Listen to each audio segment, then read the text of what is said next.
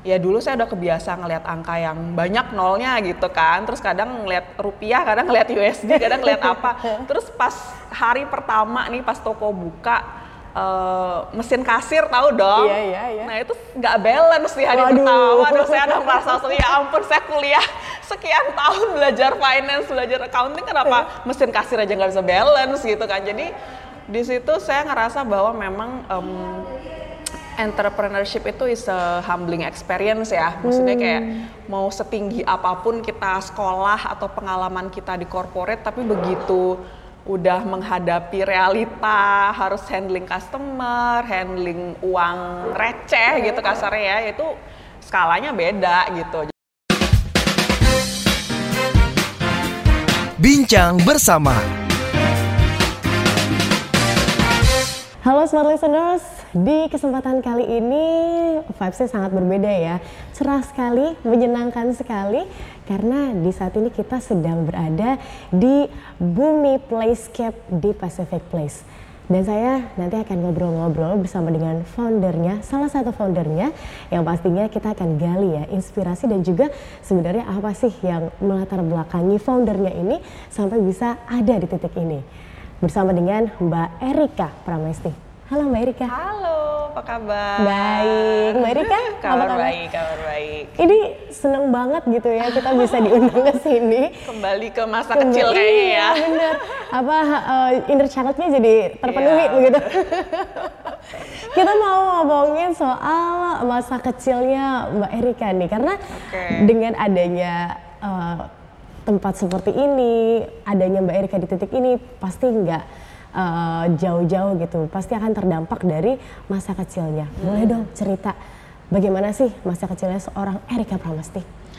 Kalau masa kecil sebenarnya saya lahir dan tumbuh di Bali. Jadi baru kayak merantau ke Jakarta karena kuliah ya, kuliah S1 di Depok gitu. Jadi kalau balik ke masa kecil kayaknya saya dulu tipe yang lebih outdoor ya. Kalau sekarang kan anak-anak di Jakarta tuh kayaknya lebih indoor ya, Bener. mainnya masih suka main di rumah atau main di playground atau di sekolah. Nah, kalau dulu saya lebih outdoor. Jadi kayak kalau main-main tuh pasti kayak main sepeda sama tetangga gitu. Mungkin ya anak-anak tahun 90-an 2000 awal tuh kayaknya masih mainnya begitu ya. Main sepeda terus main ke rumah temen eh, terus karena di Bali juga saya akses ke pantai lebih baik ya dibanding di Jakarta. Jadi seminggu sekali main ke pantai terus kadang ke apa namanya ke kayak kebun raya dan lain-lain. Jadi lebih banyak outdoor sebenarnya dibandingkan dengan anak-anak saya sekarang karena mereka tumbuh dan besarnya juga di Jakarta gitu so far em, standar-standar aja sih kayaknya ya masa kecil banyak main terus banyak explore banyak hal dan kebetulan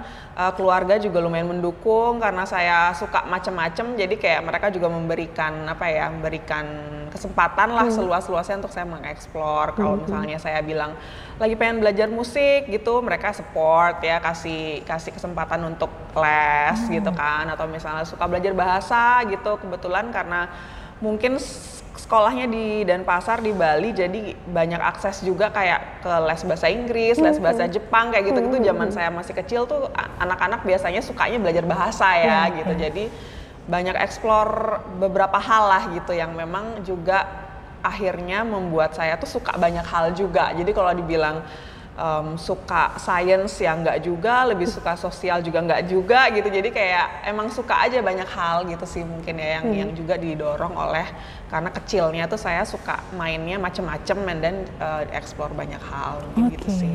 Dari orang tua sendiri memang mendukung begitu ya Mbak Erika ya. Dan eh, orang tua ad- apakah eh, dari kecil sudah mengarahkan atau memang memberikan mm, wadah untuk Mbak Erika bisa bertumbuh eh, ketika itu kah atau gimana? Em, pastinya mendukung ya. Kalau misalnya keluarga saya backgroundnya orang tua saya di dunia kesehatan kebetulan, jadi Oke. jauh sama saya. jadi ayah saya dokter, ibu saya dosen di bidang eh, kesehatan gitu. Jadi sebenarnya arahan mereka tuh awalnya tuh lebih mengarah ke pengennya sih saya jadi dokter ya, udah pasti ya kayaknya. Jadi waktu itu eh, mengarahkan ke sana ya murni karena mereka juga nggak begitu tahu ya dunia lain di luar dunia kesehatan. Jadi eh, sebetulnya arahnya waktu itu ke sana. Cuman karena balik lagi saya juga uh, suka eksplor banyak hal dan kebetulan mereka mendukung jadi akhirnya saya nggak ambil jalur kesehatan Hmm. gitu jadi um, saya lebih banyak cari-cari tahu sendiri di luar sebenarnya apa sih yang diperlukan dan kebetulan uh, suka juga mengeksplor banyak hal dan melihat kira-kira sebenarnya minat saya ke arah mana gitu. Jadi akhirnya saya lebih apa ya lebih ngedrive lah ya uh, dibandingkan diarahkan ya mungkin ya. Karena akhirnya saya ambil track yang beda banget. Saya akhirnya di teknik industri kan waktu itu S1-nya jauh banget dari dunia kesehatan. Dan orang tua saya atau keluarga saya juga nggak terlalu tahu sih ini teknik industri ngapain sih. Terus kuliahnya jauh lagi nggak di Denpasar gitu kan nggak di Bali. Jadi uh, mereka mendukung banget saya sangat bersyukur ya uh, bisa diberi kesempatan untuk uh, sekolah gitu ya di luar Bali dan uh, minat yang saya memang pengen gitu mereka nggak memaksakan harus ini harus itu gitu sih Ya karena kan kalau misalnya dokter gitu kan, maunya anaknya jadi dokter juga nih Iya, gitu kan. kebanyakan gitu ya. Dokter. iya sih, kebetulan saya enggak. Oke, berarti bisa mengeksplor eh, apa yang dimaui oleh Mbak Erika sejak kecil.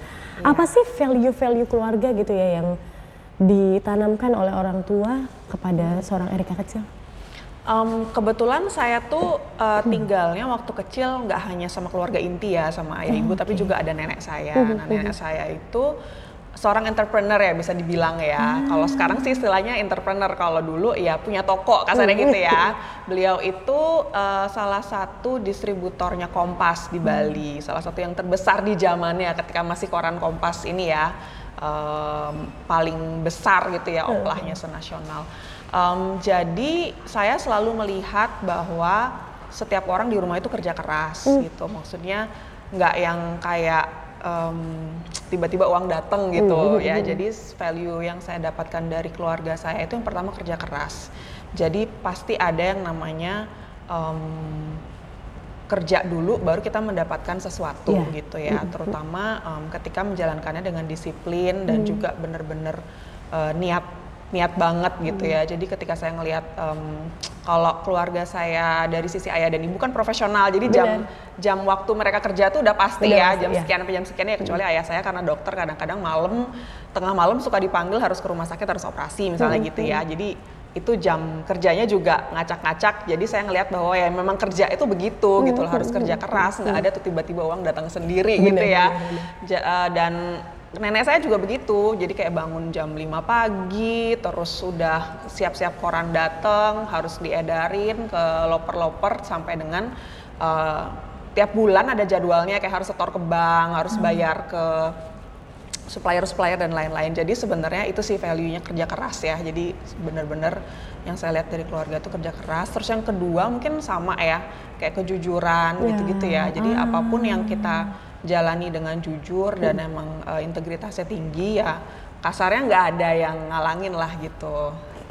Mudah-mudahan jalannya lancar-lancar aja gitu. Jadi ya kurang lebih mungkin dua itu sih sebenarnya value-value yang cukup standar ya. yang saya rasa setiap keluarga juga pasti ingin menanamkan gitu. Baik. Awalnya sempat berkarir gitu secara profesional di perusahaan begitu ya Mbak Erika ya. Terus kemudian memutuskan untuk jadi entrepreneur sekarang.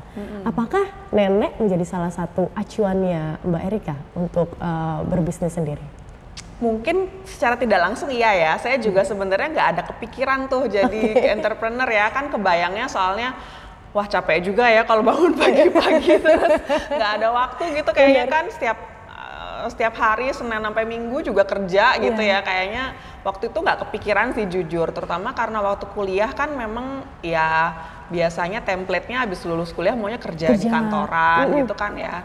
Jadi nggak terlalu langsung lah idenya mau jadi pengusaha gitu ya. Baru kemudian setelah saya sekolah lagi S2 di kebetulan di bidang bisnis gitu. Jadi memang ya banyak lah ide-ide dan exposure juga karena network dan lain-lain. Akhirnya oh kayaknya seru juga kalau bikin bisnis ya gitu. Terutama karena em, kayaknya ya balik lagi karena saya suka explore banyak hal terus juga ilmunya kayaknya udah ada nih untuk tahu em, sedikit-sedikit lah tentang keuangan lah, tentang manajemen, tentang marketing dan lain-lain. Jadi kayaknya merasa oh kayaknya kalau bikin bisnis udah lebih siap gitu dibandingkan ketika dulu awal-awal mungkin baru meniti karir pengennya profesional ya, pengen pengen belajar gitu kan, pengen belajar di kantoran supaya tahu eh, basic-basic bisnis dan lain-lain. Jadi sebenarnya nggak langsung ya tapi bisa dibilang kalau saya balik-balik lagi merefleksi diri mungkin ada efeknya kali ya dari dari ngelihat dari nenek dulu memang jadi pengusaha and then uh, terus ya kayaknya memang ini sih secara tidak langsung ya menginspirasi juga gitu. Oke, ketika di sekolah dulu gitu, eh, Mbak Erika, seorang Erika kecil kayak gimana sih? Selain tadi suka mengeksplor gitu ya, kalau di Iya. kelas sendiri apakah eh, selalu jadi juara satu kah? Atau gimana? Em, saya nggak yang gimana ya kalau dibilang sebenarnya saya kayak eh, telat panas gitu kali bisa bilang ya. Kalau dulu zaman SD karena suka main gitu jadi kayak nggak terlalu juara-juara banget. Iya. tapi ya kebetulan pas akhir-akhir SD SMP ke atas ya ya kebetulan karena mungkin juga suka belajar kali ya. Jadi em, ya adalah prestasinya gitu untuk, Baik. untuk di akademis maupun yang lain-lain Oke, cita-citanya apa dulu? Cita-citanya macam-macam, tergantung tergantung lagi suka apa waktu Oke, itu. berubah tiap bulan iya, apa? berubah.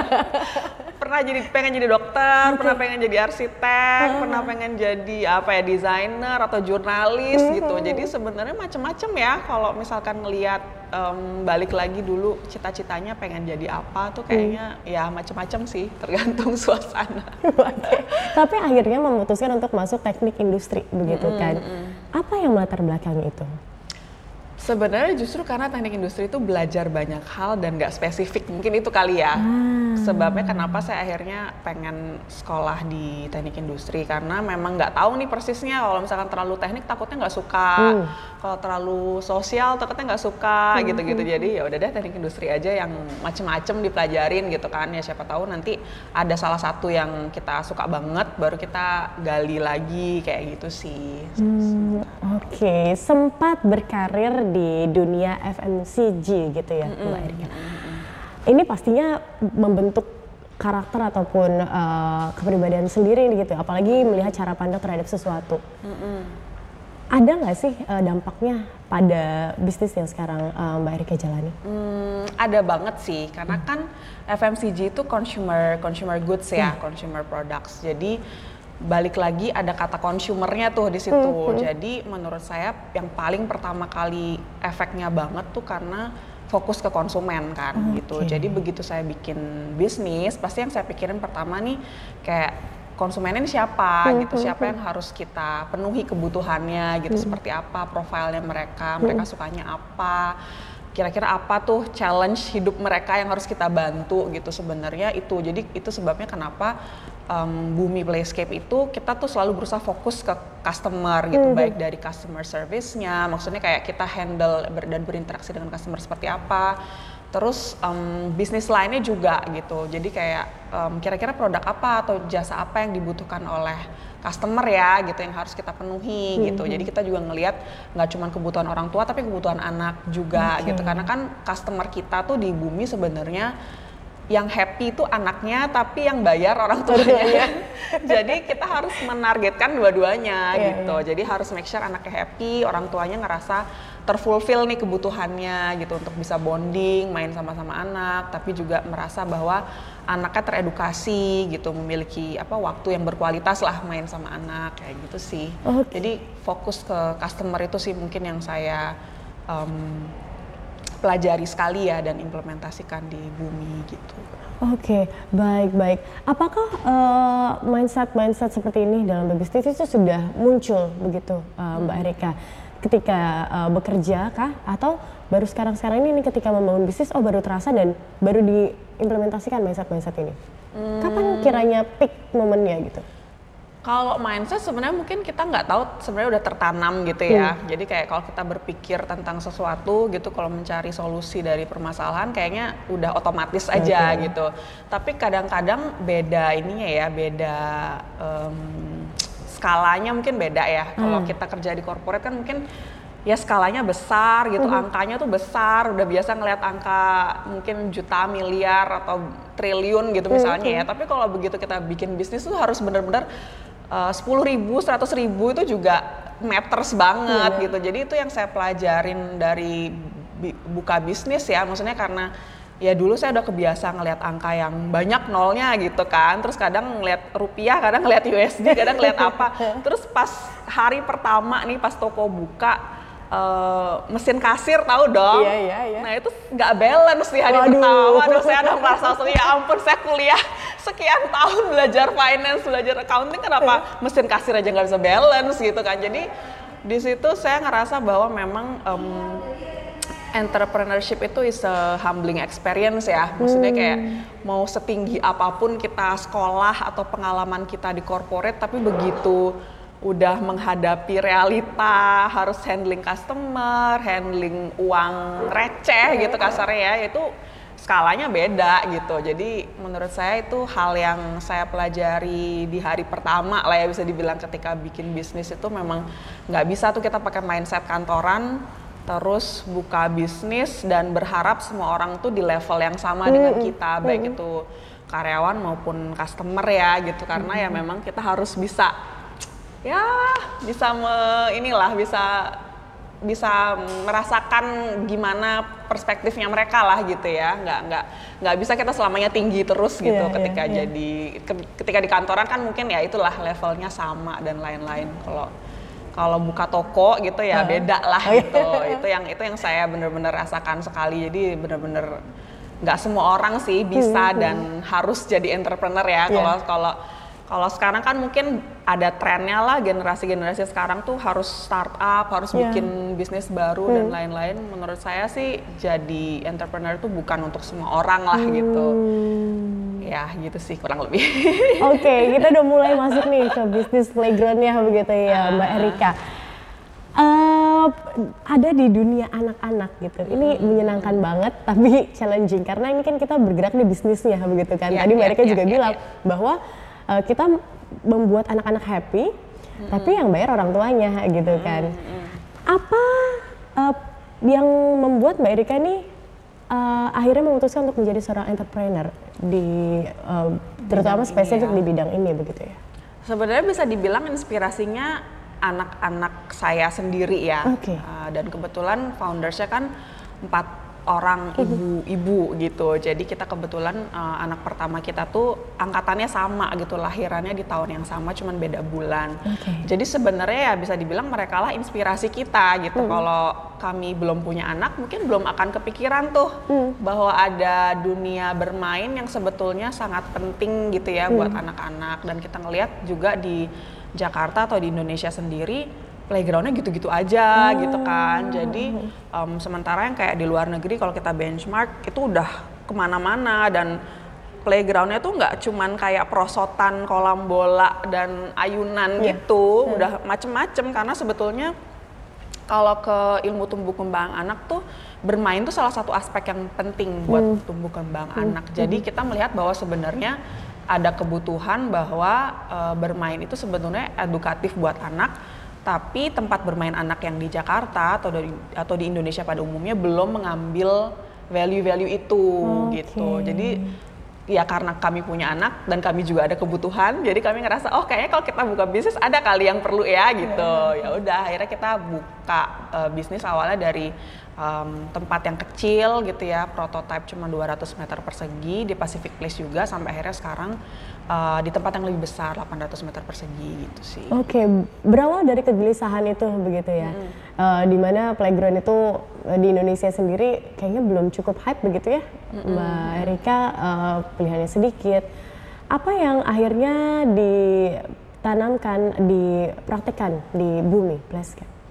Uh, macam-macam. Kita konsepnya lebih integrated. Jadi uh, sebelum konsep bisnisnya itu sendiri kita value kita adalah kita mau menghadirkan uh, suasana bermain atau experience bermain yang memang educational ke anak-anak. Jadi um, tempat kita itu bukan cuma sekedar perosotan dan kolam bola. Jadi tempat kita tuh sebenarnya didesain oleh arsitek yang em, memang ngerti gimana kebutuhan anak. Dan um, instalasinya itu bukan yang kayak bisa beli di China gitu misalnya ya, terus dibawa ke sini tinggal ganti warna, tinggal di assembly atau tinggal di install. Kita tuh bener-bener pakai proses mikir dulu nih gitu, kayak tema kita mau apa, terus ada desainnya continui, continuity-nya antar antar um, tempat tuh fungsinya buat apa. Jadi kita desainnya seperti itu. Jadi bisa dibilang desainnya sendiri memang one of a kind gitu. Oke. Jadi um, kita nggak nggak sama seperti playground playground lain ya dan memang kita juga ngelihat desainnya itu harus inklusif. Jadi kalau main ke bumi kan warnanya nggak yang mencolok pink gonjreng Iya, atau hijau terang Iya, gitu kan. betul. pasti warnanya pastel-pastel karena kita mau uh, memastikan anak-anak tuh nggak overstimulated ketika main. Jadi um, anak-anak yang berkebutuhan khusus atau punya tingkat sensitivitas tertentu gitu itu juga bisa main di bumi. Dan kita juga sempat launching campaign bumi untuk semua. Jadi kita kayak sering undang uh, komunitas anak-anak berkebutuhan khusus misalnya Down syndrome atau um, hearing impairment atau misalnya uh, autism untuk main ke bumi. Dan juga uh, akses kita cukup aman buat yang wheelchair Jadi desainnya kita eh, kita memang pikirin gitu ya. Kalau misalkan playground lain mungkin penuh banget pas kita masuk aja udah kayak sumpek terus Iya. warnanya gonjreng jadi mungkin buat anak-anak tertentu kurang begitu nyaman gitu ya. Itu yang pertama dari desain terus yang kedua dari sisi konsep em, di sini juga. Jadi kita tuh selalu bikin ada activity dengan tema-tema khusus. Jadi misalnya mm, bulan Agustus kita temanya permainan tradisional. Jadi setiap kayak dua jam sekali itu tim fasilitator kita akan ngajak anak-anak main uh, permainan tradisional gitu.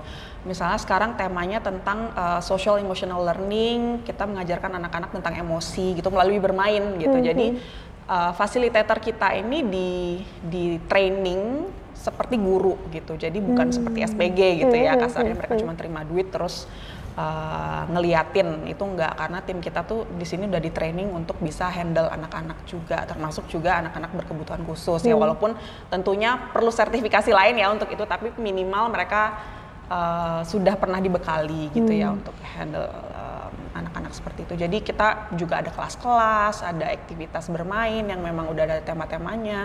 Jadi lebih integrated lah nggak cuma datang ke playground terus anaknya keringetan terus eh, tapi Biar juga teredukasi aja malam gitu, gitu ya. Eh, tapi kita make sure anaknya datang ke sini tuh ada pengalamannya lah yang bisa mereka rasakan gitu ya nggak cuma dari sisi senengnya tapi juga ada edukasi gitu sih sebetulnya. Ini apakah Pak, eh, konsep ini apakah berangkat tadi dari kegelisahan itu? So, karena ini konsepnya kan sangat-sangat difikirkan gitu ya, Mbak Erika.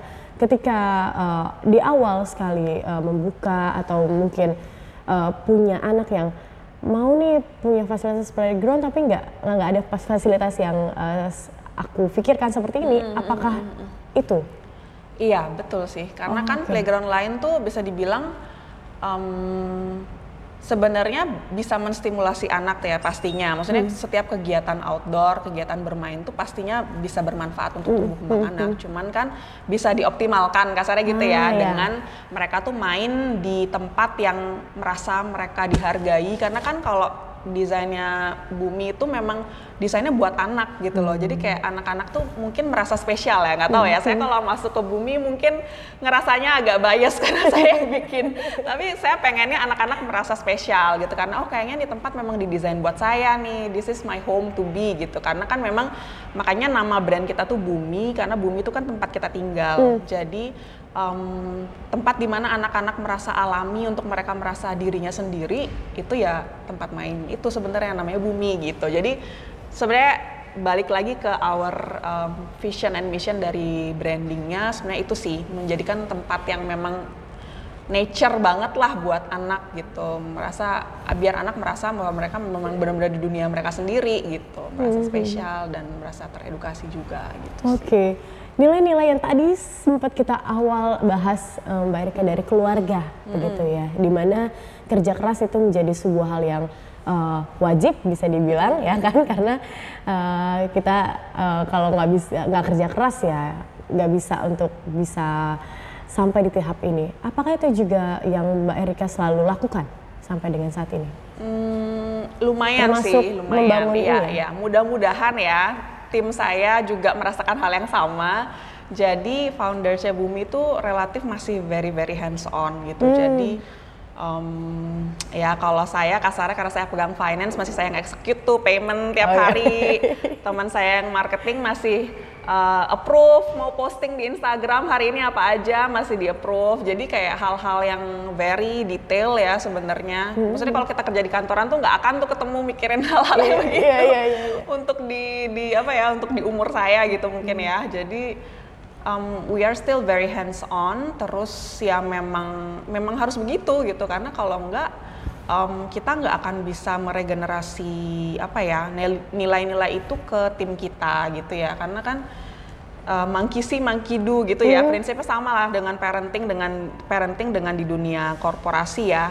Um, tim kita tuh ngelihat apa yang leadernya lakukan gitu kan. Jadi um, mudah-mudahan sih saya bisa menularkan itu juga ke tim saya dan um, mereka juga hopefully bisa bekerja keras dengan baik. Tapi so far sih saya ngeliat sih mereka udah bekerja keras lah.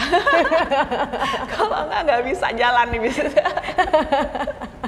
Oke, ketika uh, fokus di bisnis tumbuh kembang gitu Mbak Erika, tadi belajar lagi uh, dari nol gitu ya. Apa hal-hal lain yang mungkin harus, oke saya harus uh, turun lagi nih uh, untuk uh, being humble untuk belajar lagi banyak hal. Hmm, macem-macem ya, karena ini kan sebenarnya bukan di bidang yang bener-bener saya tahu ya Hmm. bisnisnya. Maksudnya val- em, jasanya gitu ya, karena tapi ya saya ada founders lain juga yang memang fokusnya di psikologi dan pendidikan anak usia dini. Jadi saya lebih handle yang lain-lainnya gitu, yang lebih ke operations, lebih ke finance, eh, HR dan lain-lain. Tapi kalau saya lihat sih hmm, di banyak aspek memang kita harus selalu belajar hal yang baru sih gitu. Maksudnya kalau saya sih melihatnya mungkin tidak serta merta harus merendahkan atau gimana ya posisi kita, tapi lebih kayak belajar hal yang baru aja. Pasti ada selalu hal-hal yang kita perlu relearn, perlu unlearn gitu ya. Jadi harus bisa melihat dari perspektif yang baru lagi gitu. Kayak kita sekarang lagi mau opening toko baru nih bulan depan, mudah-mudahan lancar. Amin. Dan itu kayaknya masih ada aja yang harus dipelajari gitu ya. Walaupun ini udah toko ke toko permanen yang kedua, tapi sebenarnya site yang nomor tiga. Em, ya balik lagi kayak hamil lagi dan mau melahirkan lagi itu harus belajar lagi Iya. gitu karena terus berubah tapi enaknya adalah sekarang udah ada tim yang lebih uh, proper gitu ya karena bisnis kita udah udah semakin bertumbuh jadi kita bisa um, hire lebih banyak orang. Jadi sebenarnya um, mungkin nggak akan secapek dulu tapi tentu saja ada aspek-aspek lain yang harus kita pikirin lagi gitu yang memang benar-benar um, terus belajar hal baru sih kalau menurut saya ya. Jadi um, salah satu nilai plusnya dari jadi entrepreneur ya itu sih selalu ada aja yang Ada belajar gitu, gitu ya ya. walaupun itu replikasi sebenarnya kan punya toko baru lagi tapi ya ada aja selalu yang berbeda gitu dari dari waktu ke waktu. Oke, Mbak Rika, ini ternyata punya misi spesial yang berkaitan dengan dunia sekar gitu ya, menurut yang saya dengar. Boleh dong, mungkin diceritain apa sih itu? Oke. Dan apa yang men-trigger pada akhirnya untuk menciptakan itu? Oke, jadi sebenarnya ini kayak ya pet project lah ya, other other project di luar bumi, sama juga di dunia anak-anak, tapi lebih ke dunia literasi. Jadi saya bersama teman-teman itu em, bikin buku gitu ya, buku cerita anak, eh, ilustrasi. em, ada beberapa judul sih sekarang. em, yang pertama kali waktu itu dunia sekar, em, karena kita melihat bahwa em, buku cerita anak-anak yang Hindu itu hampir di- bisa dibilang nggak ada di Indonesia gitu. Sementara ya anak-anak saya butuh bacaan dong. Balik lagi kebutuhannya sebenarnya kebutuhan pribadi ya. Pribadi, Eh, akhirnya bersama teman-teman kuliah dulu em, mikir oh ya boleh deh kita coba bikin buku ya siapa tahu banyak yang perlu juga. And then eh, tapi itu lebih ke social mission ya. Jadi kita nggak terlalu em, komersil gitu. Memang lebih fokus kayak em, menyebarkan, mendistribusikan banyak buku-buku cerita anak ke rumah-rumah baca di daerah-daerah gitu. Jadi misi kita kayak beli satu sumbang satu. Setiap kali ada satu buku yang terjual, ada satu buku lain yang kita sumbangkan. Eh, awalnya hanya di skop kecil di eh, di Hindu gitu. Terus kita em, karena banyak rumah-rumah baca yang kita tebengin minta juga dong kalau ada buku okay. yang umum gitu kan akhirnya kita bikin juga buku yang umum yang lebih ke dongeng hmm. gitu yang yang apa cerita-cerita rakyat hmm. itu juga kita bikin jadi kurang lebih begitu sih ya sebenarnya bukan proyek komersil komersil banget hmm. tapi um, buat sosial lah gitu Oke, di tengah kesibukan Mbak Erika yang luar biasa pasti ya, gimana sih caranya untuk um, mengimbangi antara kehidupan pribadi, anak-anak, keluarga hmm. gitu dengan bisnis ini? Sebenarnya kok dibilang menyeimbangkan pasti masih challenge terus sih buat saya ya. Kayaknya hmm. tiap hari pasti ada aja yang merasa masih oh kurang waktu nih atau misalnya aduh kurang fokus ke anak-anak atau kurang fokus ke bisnis hmm. dan lain-lain. Jadi masih struggling sih terus-terusan ya. Kalau dibilang menyeimbangkan kayaknya masih belum akan seimbang terus gitu. Pasti ada masanya ketika misalnya kita mau persiapan buka toko ya harus fokus di situ dulu hmm. gitu. Sementara ya anak-anak mungkin ya titip sama bapaknya dulu. Jadi masih harus apa ya masih harus belajar terus. Cuman yang saya selalu syukuri um, selalu ada support system sih. Hmm. kayak ya suami mendukung hmm. terus di rumah juga ada pengasuh hmm. gitu jadi waktu saya sama mereka udah di bagian enak-enaknya nih nggak hmm. di bagian marah-marah aja jadi kalau anaknya udah mandi udah makan udah tenang baru ke saya ajak main hmm. gitu jadi nggak nggak perlu marah-marah urusan nggak perlu ya kayak gitu sih sementara ini saya bersyukur ada support system yang cukup baik sih untuk untuk mendukung apa namanya um, dunia yang uh, macam-macam ini ya ada dunia jadi ibu dunia harus di bisnis dan lain-lain. Oke satu pertanyaan terakhir mbak Erika apa kiranya cita-cita terbesar yang sekarang masih dikejar nih hmm. yang masih mau diwujudkan kalau cita-cita mungkin sebenarnya cukup standar ya sama aja seperti yang lain hmm. kayaknya pengen memberikan impact hmm. ke banyak orang gitu ya mungkin itu yang itu yang um, selalu saya pegang maksudnya ya cita-cita bisa berubah ya. Kayak dulu pengen jadi dokter terus mm. sekarang tiba-tiba jadi pengusaha terus besok mungkin bisa pengen jadi apa lagi. Itu hmm. sebenarnya wujudnya pasti akan berubah. Um, tapi so far itu sih yang pengen saya wujudkan gitu ya. Kayak membuat memberikan dampak yang lebih baik lah lebih lebih banyak ke orang-orang lain gitu. Karena hmm.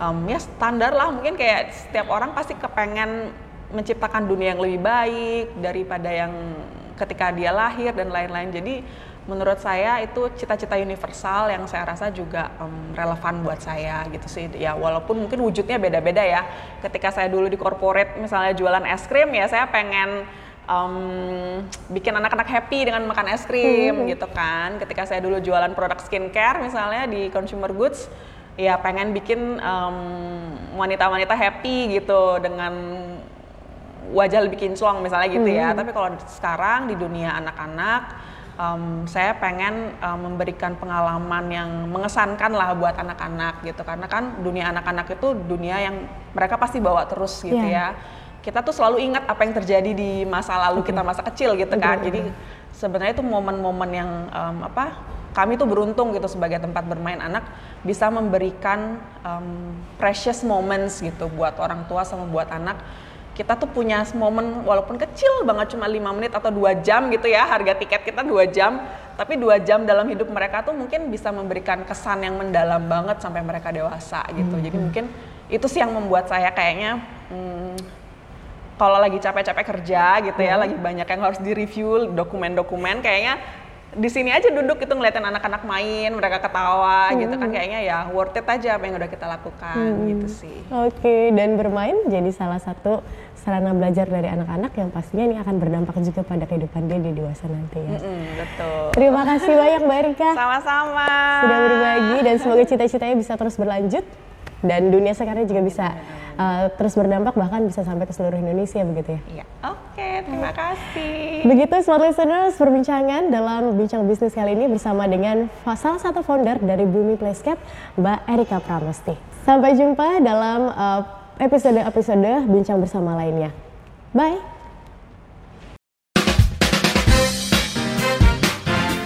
Bincang bersama